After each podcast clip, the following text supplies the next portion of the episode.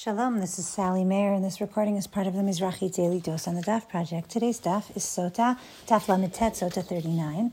And on it, we're learning a little bit about Birkat Kohanim, about the blessing that the uh, that the Kohanim, that the priests uh, give uh, give us. Um, uh, the Ashkenazim outside of Israel do this only on very special occasions, like on the uh, the three festivals, Shalosh Regalim, and um, etc. And and uh, Asfaradim everywhere and Ashkenazim in Israel um, do Birkat Kohanim every single day.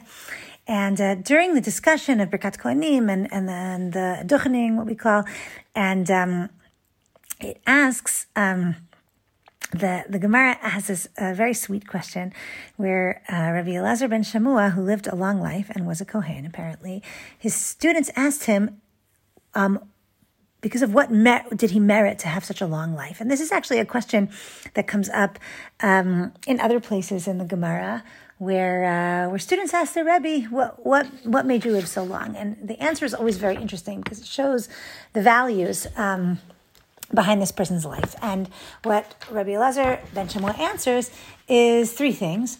He never um, took a shortcut through a Beit Knesset. He never made a beit, made a shul into a shortcut, and he never stepped over the heads of the holy people. Meaning, he never kind of like made his way through a group of people in a way that looked arrogant. Um, and he never uh, did Birkat Kohanim without making a bracha. He never duchened without making a bracha. So, what is it about these three things? What unites these three things? Um, it's like an interesting list of what would make you live a long life, and um, and I think what unites them is um, is the sense of knowing one's place, um, which of course comes from humility. Uh, ultimately, the midah, the quality of humility, not you know it's very tempting to make a shul or a beit midrash into a into a shortcut. You need to get from one one place to another. The best way is through. Um, and um, and knowing that this is a special place and it's not about me, and I need to uh, not just treat it as though it's just a you know just a shortcut. That notion um, says that I know my place. I know that I know that, that there are things that are more important than my convenience. Same thing with not uh, looking as though one's stepping over the people he was the teacher. He was above the, the students. But to not appear to be arrogant over the students is a value um, that, uh, that a teacher ought to have as well.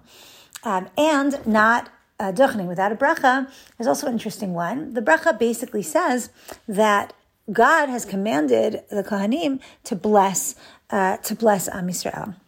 Uh, to bless the Jewish people. Uh, and if a person is a Kohen, he could potentially start to think that it's about him, right? He has a special status.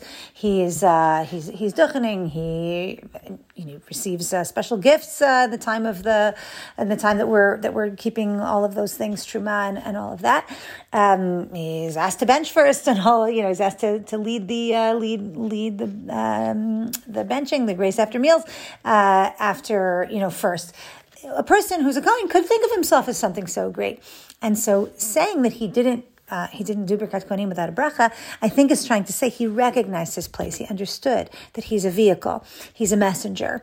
Um, and I think that this, these, these three messages really, these three things really unite into that one message that we need to know our place in the world. We need to respect, um, the, the people, um, and the, and the institutions that we have, um, and Bezrat Hashem will be able to be the vehicles uh, for blessing to come into our communities. Wishing everybody a wonderful week.